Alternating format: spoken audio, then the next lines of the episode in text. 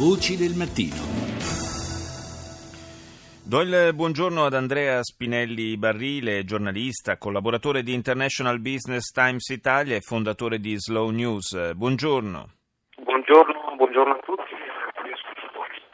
Parliamo, parliamo, della situazione in Burundi dove ormai da molti mesi la tensione, la tensione politica e le violenze crescono di pari passo e, e con esse anche una crisi di tipo umanitario che sta assumendo delle proporzioni davvero allarmanti anno oramai che in Burundi, più di un anno oramai che in Burundi le violenze sono praticamente quotidiane, da quando il presidente Nkurunziza ha deciso di ricandidarsi e ha vinto le ultime elezioni. Eh, nel paese cioè, è crollato eh, completamente il tessuto sociale e il tessuto economico, attualmente il Burundi è in una profonda crisi economica.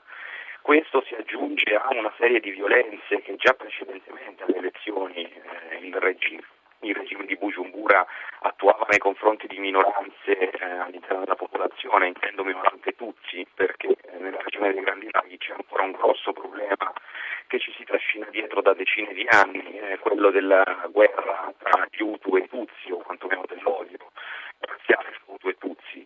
Eh, l'evolversi di questa crisi ha portato il paese letteralmente sul muro della guerra civile. Per eh, eh, la, la, interrompo perché veramente la qualità dell'audio è, è, pessima, per cui adesso proviamo a cambiare, a cambiare linea, proviamo a chiamarla sul, eh, sul numero del cellulare, vediamo, vediamo, se così riusciamo a avere una qualità audio un pochino più eh, buona, un pochino più trasmettibile perché veramente si sentiva molto molto distorta la voce. Ecco, stiamo, stiamo tentando adesso di, eh, di, cambiare mezzo, insomma, il, la, la, vecchia linea fissa ci ha tradito questa mattina, vediamo se con il cellulare va meglio. Non so se adesso mi sente di nuovo Andrea Spinelli Barrile, pronto? Eccoci qui. Oh eccoci sì, qui. molto molto meglio, non ci sono più gli scrosci che c'erano prima. Perfetto. Prego. Perfetto.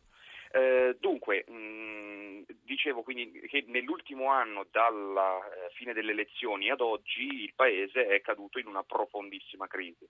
Eh, una crisi che si sta trasformando, eh, se non si è già trasformata, perché poi è molto difficile avere informazioni precise su quello che sta succedendo in Burundi, in una guerra civile.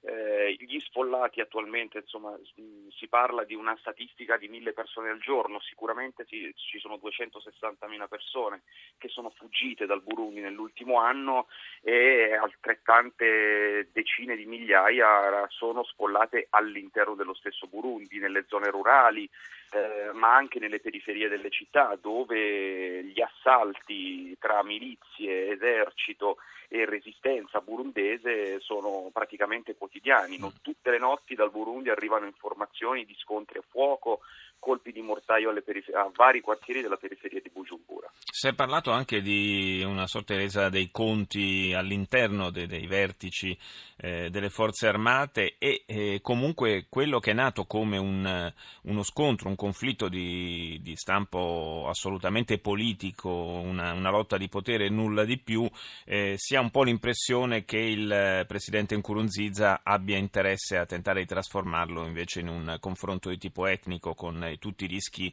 connessi. Eh, sì, il, i problemi all'interno dell'esercito cominciano nell'agosto dell'anno scorso, quando viene fatto fuori il braccio destro di Nkurunziza che è morto all'interno della sua auto, è stato colpito da un colpo di bazooka.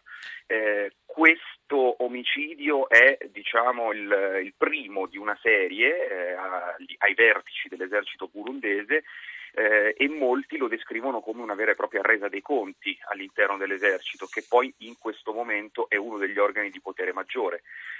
In realtà il discorso del genocidio c'è chi lo colloca diversi anni prima delle elezioni, nel senso che all'interno del Burundi Nkurunziza ha deciso di aiutare le ex milizie FDLR ruandesi, che sono gli, diciamo, gli autori del genocidio del Ruanda, eh, che si sono poi rifugiati all'estero E, e, questo per una vicinanza etnica, nel senso che anche Kurunziza è un Hutu, eh, la maggior parte dei cittadini burundesi sono Hutu e il soffiare sulle eh, differenze etniche e sull'odio etnico sicuramente contribuisce al, al, Presidente a nascondere quella che è la situazione economica, la situazione sociale del Paese. Certo. E quello del, del diciamo, il, il cercare di soffiare sulle violenze etniche è una tecnica che viene attuata molto spesso da molti regimi africani in Africa, quando diciamo, la situazione diventa politicamente insostenibile o socialmente insostenibile. E questo potrebbe essere uno dei casi. Quello che noi sicuramente sappiamo è che eh, gli, Hutu cercati, eh, gli Hutu vanno a cercare i Tutsi casa per casa ci sono state delle notizie circa liste di proscrizione di intere famiglie di Tutsi mm. che si, si sono dovute diciamo, mobilitare o armare o fuggire dal paese. Eh, la situazione è veramente molto delicata, anche perché parlare di genocidio, insomma, viene da sé che è una parola molto molto precisa che richiama soprattutto nella regione dei Grandi eh, Laghi certo. degli incubi certo. che non sono mai stati completamente assolutamente mai sopiti e mai superati. Grazie Andrea Spinelli Barrile per essere stato nostro ospite.